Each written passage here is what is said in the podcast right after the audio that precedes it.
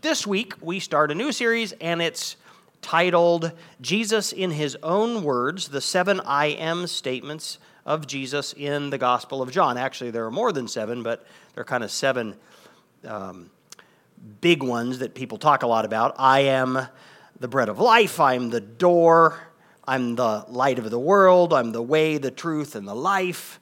Uh, and so, you were challenged last week to begin to read the Gospel of John, and I encourage you to do that. Uh, very accessible gospel, the Gospel of John. And we're going to be in it between now and Easter. A great time to focus on Jesus. Who is Jesus? Because we are in the, in, in the uh, season of Lent, and we will be remembering Christ's sacrifice on the cross and celebrating his resurrection from the dead on Easter, right? By the way, I want to encourage you now to begin praying for and seeking an opportunity to invite a friend to church during this season. Uh, the studies all say that it's a surprisingly high percentage of people who say, if someone would invite me to church, I'd go with them. I'd go with them.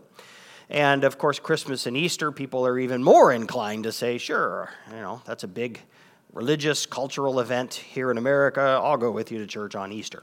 And we will be very intentional uh, during this season to be um, lifting Christ up as the hope of the world.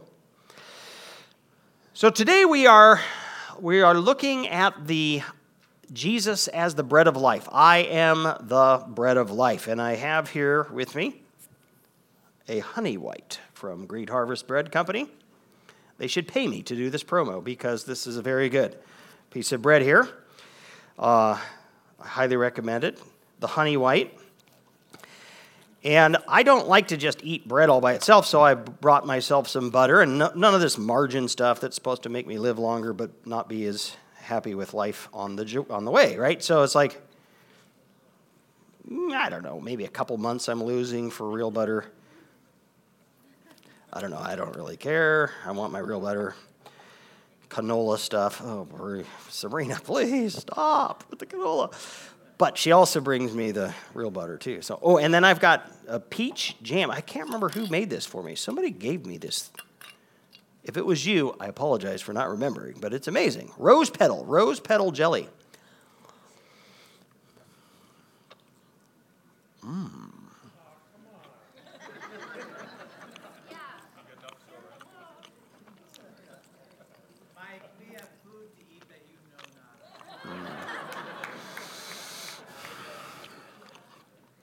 As long as it's Jesus, you got the whole sermon today. You, you got the whole sermon. You know, I'll bring this to the membership class today. Mm. Mm, mm, mm. okay. Put this over here. That was a good bread. If you get one thing from today, it's this. As necessary as bread is for the body, Jesus is for the soul. That's what Jesus is saying today. I'm the bread of life. We cannot live without bread, we cannot live without Jesus. If you cut yourself off from food, your body will shrivel up and die. If you cut yourself off from Jesus, your soul will shrivel up and die. Jesus is absolutely necessary for you to have life of the soul. Turn in your Bibles, please, to John chapter 6. John chapter 6. That's where this I am the bread of life is found. The background to this statement is a miracle. Jesus fed 5,000 people with little five little loaves of bread and two little fish that a, a boy had brought with him as he came to hear Jesus teach, Jesus, the, the, the famous rabbi. And Jesus multiplied that and fed 5,000 people. And the people were pretty excited about this miracle. Oh man, our bellies have been full. Uh, and so let's, let's just keep following Jesus, see what else he's going to do for us. Now, Jesus and his disciples after performing that miracle, Jesus uh, crossed the Sea of Galilee and he was now on the other side, uh, purposely trying to get away from the crowd. But the crowd, they wanted to hang out with Jesus, they wanted some more of this type of miracle. And so they follow him and they eventually catch up with him. And in verse chap- uh, in chapter 6 of John, verse 26, we read this Jesus answered them, Truly, truly, I say to you, you are seeking me not because you saw signs, but because you ate your fill of the loaves. In other words, the purpose of the miracle was to demonstrate who I am. I am the Messiah. The prophets foretold my coming, and you should recognize in, in this miracle proof of my, uh, of my identity. And that's what should be exciting to you is wow, what, what does the coming of Jesus mean for my soul?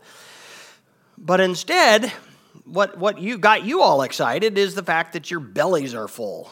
And so you're coming, you know, you're, you've, you're chasing me because you want more physical food. You want uh, your bellies to be full. Verse 27 Do not work for the food that perishes, but for the food that endures to eternal life, which the Son of Man will give to you. For on him God the Father has set his seal. Don't work for the food that perishes, but for the food that endures to eternal life. Jesus is saying, guys, I want you to prioritize the soul above the body because the soul's eternal, the body is temporary. And but that's not what the, the crowd is doing, right? And that's not what most people do. Uh, we are very aware of our body, and we live in a, a, material world, and it gets the lion's share of our time and energy and attention. And Jesus says, Don't work for food that perishes, but for food that endures to eternal life. No, he, he doesn't say, you know, ignore your body. He knows. Elsewhere, he says, Seek first the kingdom of God and his righteousness, all these things will be added unto you. Your father knows that you have need of food and, and clothing and shelter, right? Um, but, but you need to prioritize your soul. Prioritize your soul. And this is a a, a corrective for all of us. A corrective for all of us. Uh, I way too often uh, prioritize the body more than the soul. And so, what does it look like to prioritize the soul? We're going to talk about that in a little bit. But I want you to just wrestle in your, with, in, within yourself. Ask yourself this question If I were to truly rank my priorities, is my soul ranked ab- above my body or is my body ranked above my soul? So when your body is a priority, uh, you're spending your time and energy and resources making sure that your body is comfortable, safe, right? Happy, ple- uh, pleased. And so, you know, we're not content with just clothes. We want designer clothes. We don't just need transportation. We want super cool looking transportation and, and the bigger house and not just a day off a week. We, we want to go on vacation and we need to go somewhere warm, and I'm with you on that, right? I'm there as well, but it ends up it ends up taking a lot of our time and, and attention, energy, resources as we seek to um, take care of the body. And Jesus says, "Look, what about your soul?" Your soul's actually more important. What are you doing to take care of your soul? I heard a pastor one time uh, bemoaning uh, how, how many parents, Christian parents, their kids aren't in youth group. Their kids aren't uh, always attending church on Sunday because of this sports craze. And he's like, look, you know, how can Christian parents be so prioritizing their kid being excellent in soccer or some other sport that they they are, you know, keeping their kids out of soul developing um, participation. Soul, and, and he just thought that that was quite, you know, a quite uh, uh, short sighted. And that's the kind of thing Jesus is talking about, right? When you prioritize your soul over your body, then maybe maybe it means I'm going to spend less time on the couch surfing the internet. You know, maybe I'll get up a little earlier, do my devotions, right? Rather than you know head out all weekend long, I'm going to make sure that I get to church at some point during the weekend, and on and on it goes. It it ends up when you prioritize the soul, or I should say, you know you're prioritizing the soul when you're spending time and energy and resources on developing the soul. Don't work for food that perishes, but for the food that endures to eternal life, which the Son of Man will give you. For on him the God the Father has set his seal. Verse 28. Then they said to him, What must we do to be doing the works of God? The crowd's with Jesus at this point. Oh, yeah, God wants us to, to work. Uh, okay, what is it that God wants us to do? So we're willing to, you know, we're willing to put effort in for the benefit of our soul. What is it that God wants from us? Verse 29. And this is something you might want to underline in your Bible. Because there are there are lots of things Jesus does not say here that are important. He doesn't say, I want you fasting more often. Uh, I want you to observe the uh, all the religious holidays more rigorously or the Sabbath more rigorously. I want you to eat uh, kosher more often. I want you to sacrifice more. That's not what Jesus says. Verse 29 Jesus answered them, This is the work of God. Right? This is what God wants from you that you believe in him whom he has sent crowd saying, What does God want us to do? And Jesus says, What God wants you to do is believe in the one that He has sent. And who's the one He sent? Jesus. What God wants from you at, at its most basic level is believe in Jesus Christ. That's what matters to God.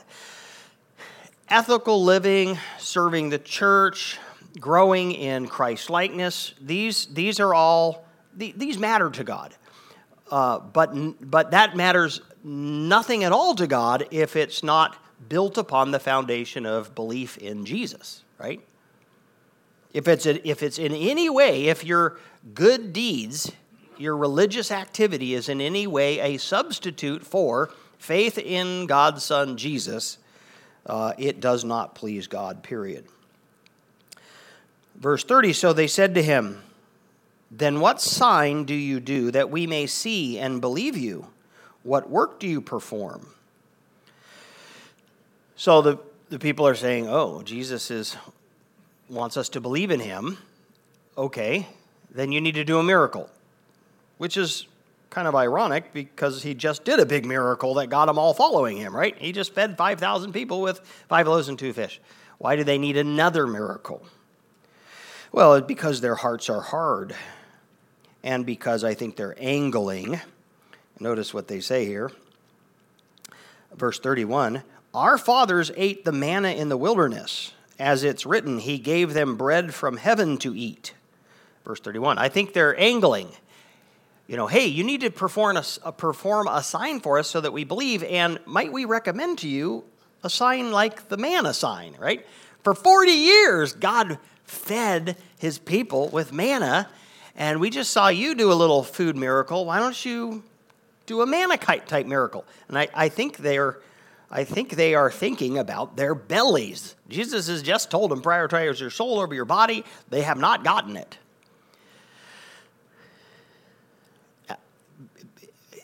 This is one of the hardest things for people.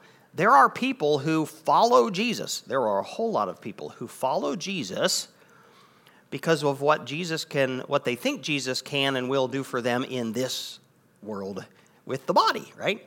He's going to keep me healthy. He's going to make sure that my business thrives. He's going to make sure that my relationships are meaningful and exciting and he's going to make sure my kids don't rebel and that they succeed in life and right? It I'm going to follow Jesus and I'll actually be a really good follower of Jesus and then Jesus will give me the life that I've always wanted, which is basically the American dream. And so, you know, we, that's why we have the health and wealth gospel. You know, follow Jesus and he'll give you health and he'll give you wealth. And people, it matters so much to people that if you promise them that, you're going to fill your church. I mean, I'm being a bit hyperbolic here, but that's, that's what a lot of people want to hear. Jesus will give you that good earthly life. Follow him. Oh, I want a good earthly life. Okay, I'll follow Jesus. That's where they are. Hey, do a sign. Why don't you do one of those manna signs and uh, feed us for 40 years? That'd be awesome. Verse 32 Jesus then said to them, Truly, truly, I say to you. By the way, there are four of these truly, truly, I say to you statements in this text, and from them come our big takeaways. Truly, truly, I say to you, it was not Moses who gave you the bread from heaven, but my Father gives you the true bread from heaven. Moses didn't feed you with manna, by the way. It was God, my Father, who fed you. And he feeds you now with the bread from heaven. Uh, the true bread from heaven, which, of course, is himself. For the bread of God is he who comes down from heaven and gives life to the world. The bread of God is not manna, it's a person, it's He, it's Jesus. Jesus is the bread of God who comes down from heaven, Jesus, the second person of the Trinity, who pre existed this, uh, who has always existed and was with the Father in heaven. He came down from heaven to earth and gives life to the world. And he gives life to the world by giving up his own life on the cross. They said to him, verse 34, Sir, give us this bread always. Okay, if they're hearing him, what they're really asking for is give us you. But we'll see as he gets we get farther into this, they don't really want Jesus. They, they're still thinking, you know, very world, very uh, t- earthly, materially. Verse 35 Jesus said to them, I am the bread of life. He's just getting increasingly direct. I am the bread of life. Whoever comes to me shall not hunger. Whoever believes in me shall never thirst. So Jesus provides God provides Jesus as food for our soul. Your soul is hungry. God has provided food for your soul. And who is and it's a person who is the food for your soul that God has provided? Jesus. Did God provide Muhammad? Did he, did he provide the Buddha? Did he provide one of the Hindu gods? Did he provide a great uh, moral philosophy? Did he provide a, standard of ethical living? Did he provide a list of good deeds for you to do to feed your soul? No. I am the bread of life. God provided Jesus Christ as food for our soul.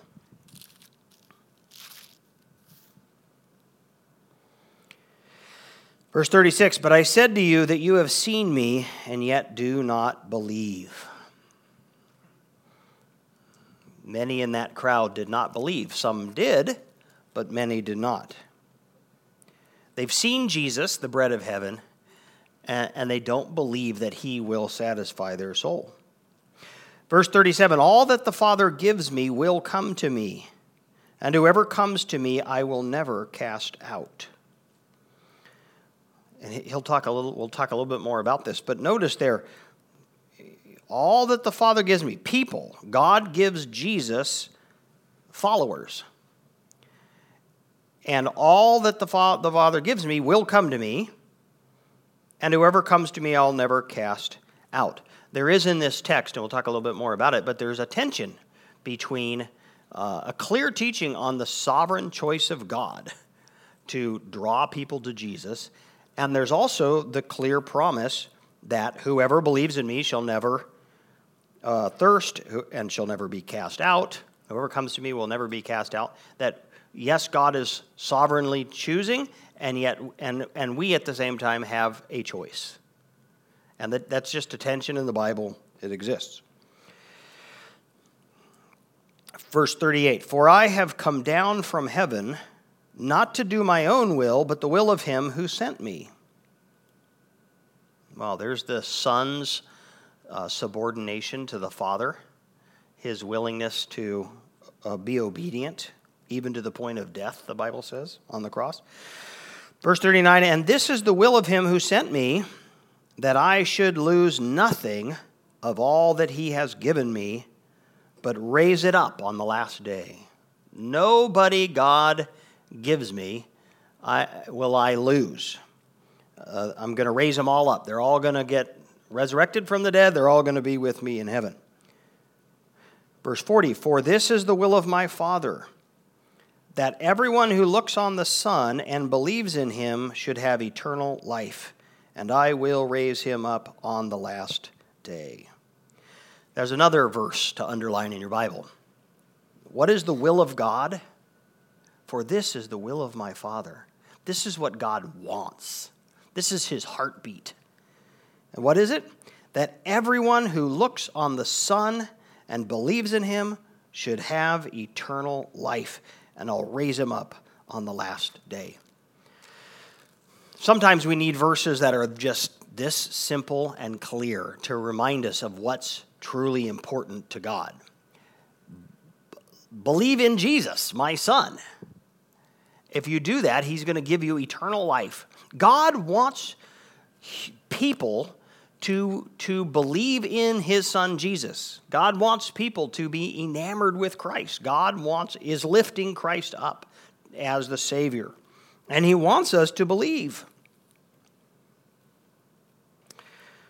Verse 41 So the Jews grumbled about him because he said, Now, isn't that interesting? I, now, I would think you'd read verse, you'd hear verse 40 the will of my Father is that everyone who looks on the Son and believes in him should have eternal life, and I'll raise him up on the last day. I would think everybody goes, What an incredible offer! What a promise! Resurrection from the dead, eternal life, all by just believing in, in you.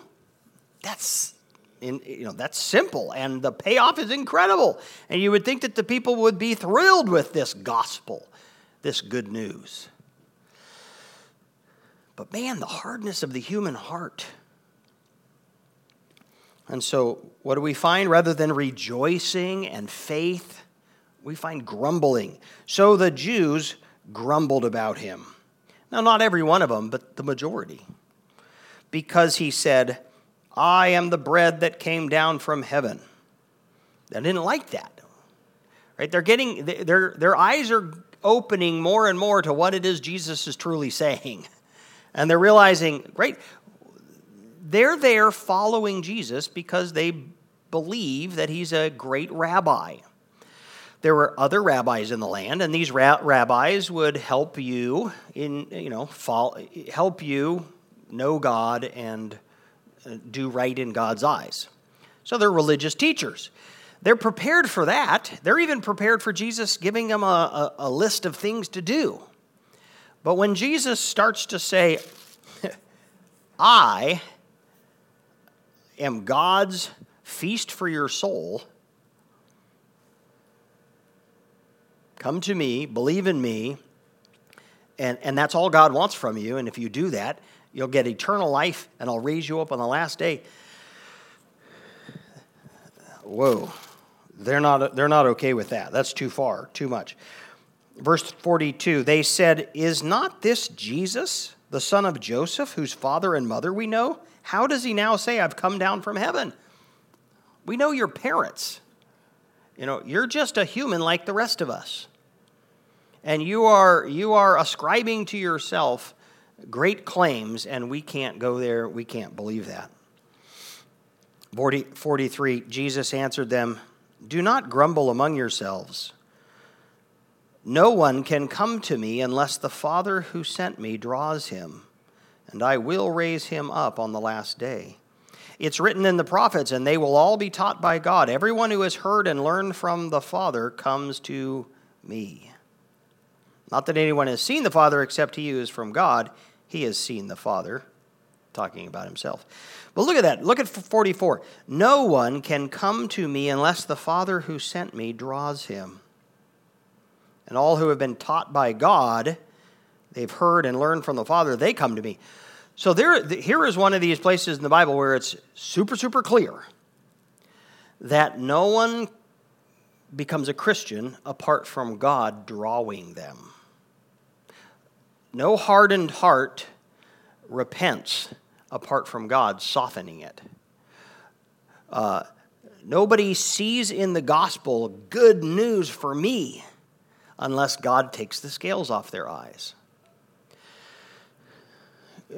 Salvation is always the work of God. It's the work of God in what Christ did, and it's also the work of God in even drawing us. That is a clear teaching of the Bible. But another clear teaching of the Bible is uh, we have a choice to make. You have a choice, I have a choice. Whoever comes to me, I'll no wise cast out, right? That whosoever believes shall not perish. And many other scriptures that talk about here's a promise. To as many as received him, to them gave you the power, the right to become children of God you, you have a choice to make. But behind the scenes, there is God the Father. And some people say, well, you know, if God draws and people he draws come to faith in Christ, then how can I be accountable for my unbelief? Well, Romans says you are. And, and that's just the way it is. you have a responsibility. And it's, this is a tension in Scripture that Christians have wrestled with throughout the centuries and I'm not going to be able to unravel that right now or ever.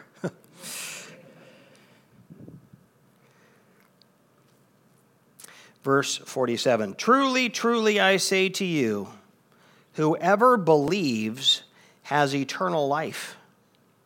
I am the bread of life.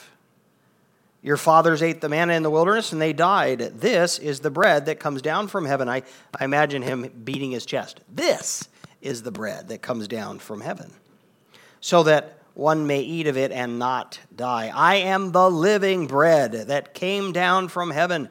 If anyone eats of this bread, he will live forever. Wow. What, what a statement. Now, sometimes you'll encounter people who say, you know, it was the later followers of Jesus who, who kind of redefined Jesus. Jesus didn't claim divinity for himself, right? He was a rabbi and he was content being just a rabbi. And it was the later Christians that kind of went back and altered the story and started viewing Jesus as divine. Well, unless they're completely making up these kind of uh, stories, Jesus absolutely was declaring himself divine, the Son of the Father. I came down from heaven. I am the bread of eternal life. You eat me and you'll never die. Oh, Jesus, Jesus is the one who provoked the religious leaders to kill him because his claims were so outlandish.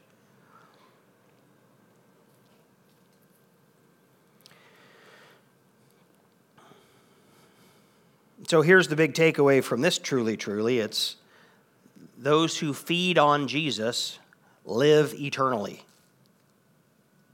Think about that. What a claim. If you feed your soul on me, you're going to live forever. I'll raise you up on the last day. Come to me, believe in me, feed on me, and you will live forever. Now, if you think of Jesus as the bread of life, I had to take the first bite, right? And it was sitting here uh, untouched until this morning when I cut myself off a nice chunk of bread and I took a bite. And so, you know, there's a point in time in which you take your first bite of Jesus. And the Bible talks about that as repent and believe. And you say, I'm done with myself and trying to be king of my own life, and I'm going to embrace Jesus as Savior and Lord. And I'm going to follow Him And, and by faith, you take your first bite of Jesus. And that's necessary. You know, if you don't do that, your soul's dead. But there's another principle here, I think, which is embedded right in Jesus' statement, and of course, the rest of the Bible talks about, and it's the importance of feeding on Jesus every single day. Right? You can't just eat one meal and then live life. You know, the, uh, the farther away you are, your body is from your last meal, the, the, the more malnourished you become. In the same way with your soul. You know, if you're trying to, if you're trying to coast spiritually off of some high you had at camp a year ago, or some you know special religious conference six months ago, or even I went to church a month ago. The principle is you feed on Jesus every day if you want your soul to truly be healthy. And I see that here in where he talks about the manna. And he contrasts feeding on him with feeding on the manna. He says, Your, your, your fathers ate manna in the wilderness and they died. Whereas if you feed on me, you, you will live. But the manna, I, want, I think it's instructive to think about the manna. So if you remember, the Jews in the wilderness, they had been set free by miraculously from slavery in Egypt. They're out in the wilderness, uh, and God, for 40 years, He feeds them with manna. And manna was this little flaky substance that tasted a little bit like honey, and it was just out on the ground. And every day the people of God went out and they collected their manna.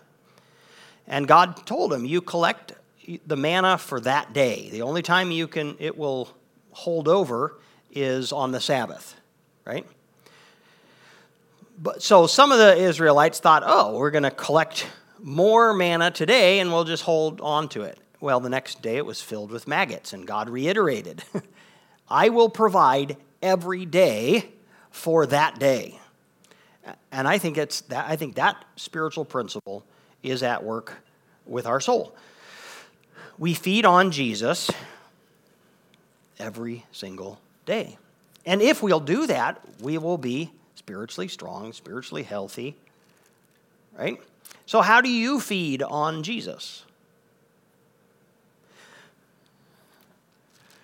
the people of God for 2,000 years have identified the spiritual disciplines as key ways that we feed on Jesus.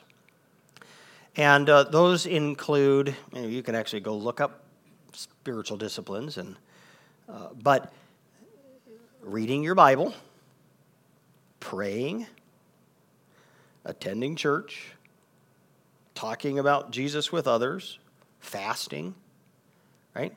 the ways that you are putting your soul in connection with Jesus Christ. And so for me, so so much of feeding on Jesus, it takes time, right?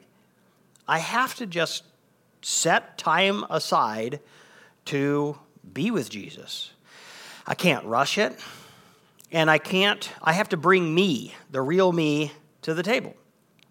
Not just, here are the things going on in my life I need, you, I need help with, Lord, but I come and I talk about my, I need to bring him my internal struggles. Here's what I'm scared about. This is what's making me angry. you know, th- these are my hopes and my uh, desires that are unmet. And all, you, you bring the, the more that I bring me, the real me, to, to Christ, and take time to hear from His Word and, and just be quiet and let the Holy Spirit talk to me, you know, that stuff is feeding on Jesus. And I don't I just don't know a substitute to that. It just takes time to spend you have to spend time with the Lord and feed on him. And and and if we will do that every single day, our souls will be healthy. So that might be that might be right now we're in Lent and uh, we've been challenged Sabrina's been challenging us to use the Seek God for the City devotional book. And there's an app for that. Seek what is it? Seek Seek God 2022 is the app if because we ran out of books. But yeah, do that first every day during Lent and you will find that your soul is being fed in a rich way.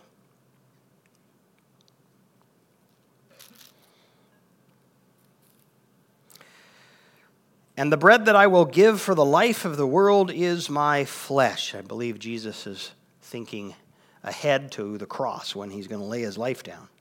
Verse 52 The Jews then disputed among themselves, saying, How can this man give us his flesh to eat? They're disputing amongst themselves, and I suspect that some of the Jews are telling the other Jews, He's talking metaphorically, man. He's not saying, he's not promoting cannibalism.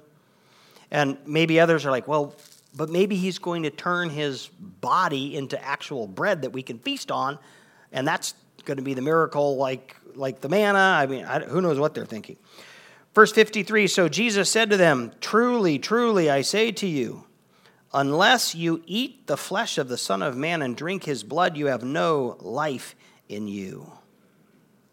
Whoever feeds on my flesh and drinks my blood has eternal life, and I'll raise him up on the last day. For my flesh is true food, and my blood is true drink. Whoever feeds on my flesh and drinks my blood abides in me, and I in him. I think Jesus just presses presses the point to a place where they, they have to recognize he's either talking cannibalism or he's talking metaphorically here, right? He is saying You've got to feed your soul on me. But the takeaway I see from this point is, is this apart from Jesus, there, there is no food for your soul. Right? Truly, truly, I say to you, unless you eat the flesh of the Son of Man and drink his blood, you have no life in you. There's no spiritual life apart from Jesus. Right? I am the way, the truth, and the life. No one comes to the Father except through me, Jesus says later in John. And so, this very popular idea that what God cares about is our sincerity. He doesn't care about the religious path you're on. Fivefold uh, path, the eight, eightfold, the eight noble fold path of the Buddha, uh, the five pillars of Islam, right? The, um, all that kind of stuff that's, those are not alternative routes to God. You can have a healthy soul with any religion just as long as you follow it sincerely because they're all equally valid. That is not the teaching of the Bible. That is not the teaching of Jesus Christ. Right? Truly, truly, I say to you, unless you eat the flesh of the Son of Man and drink his blood, you have no life in you. I am the bread of life. God has provided me to you. Feast on me, your soul will live forever. But if you, if you go anywhere else, if you feast on any, anyone else or anything else, you have no life. It, it's, it's me or nothing. Verse 58 this is the bread that came down from heaven, not like the bread the fathers ate and died. Whoever feeds on this bread will live forever. Jesus said these things in the synagogue as he taught at Capernaum. So Jesus has been very clear. How's the crowd going to respond? Well, John tells us Verse 60 When many of his disciples heard it, they said, This is a hard saying. Who can listen to it? Verse 66 After this, many of his disciples turned back and no longer walked with him. So it's not saying that many of the crowd, those who had come to check it out, it's saying many of his disciples, those people who had who self-professed to be followers of Jesus. He's my rabbi. Jesus had, Jesus had taken them to a place they were not willing to go. I cannot follow you there, Jesus. This is a hard saying. Who can listen to it? Feast on me, you'll have eternal life. Apart from me, you can't have eternal life. You're setting yourself up as the bread from heaven to nourish our soul. This is too much. Many of his disciples turned back, no longer walked with him. I think Jesus is looking at this crowd of probably thousands of people, and one, and two, and five, and ten, and fifty, and a hundred, and thousands just start walking away. they can't go there. They won't go there.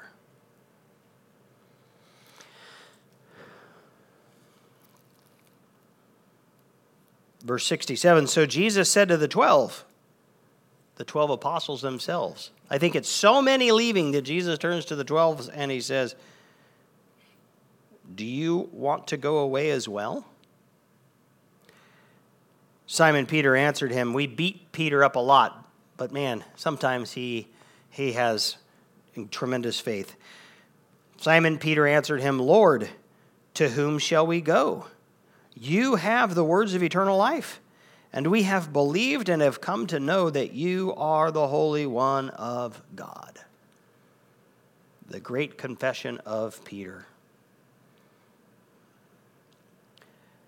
What Peter does not say is, no, no, no, we understand exactly what you're saying, it all makes sense to us. We're just a whole lot smarter than the rest of the crowd. We don't have a problem with what you're saying. What he's saying is, we don't have it, we don't have anywhere else to go. We have come to learn that you are the bread of heaven. You're the Holy One of God. And, and so we're here to learn, we're here to follow. And that's where you have to go, you have to get as a Christian. You have to get to a place where you just say, uh, you stop reading Jesus' teachings with a, a, a skepticism in your heart and I will be the final judge whether or not I think Jesus' teaching is a, you know, relevant to me or will work in my life in my particular situation. You, you have to come to a place where you just say, Jesus is the Son of the Most High. He is the bread of heaven. He's the one I feast on. He's the one I listen to. And He's going to teach me things that I don't yet know, and He's going to challenge me in, in things. And but I am I'm here to feast on Jesus and whatever he wherever he leads me will lead me to life and ultimately it will lead me to the resurrection and life everlasting.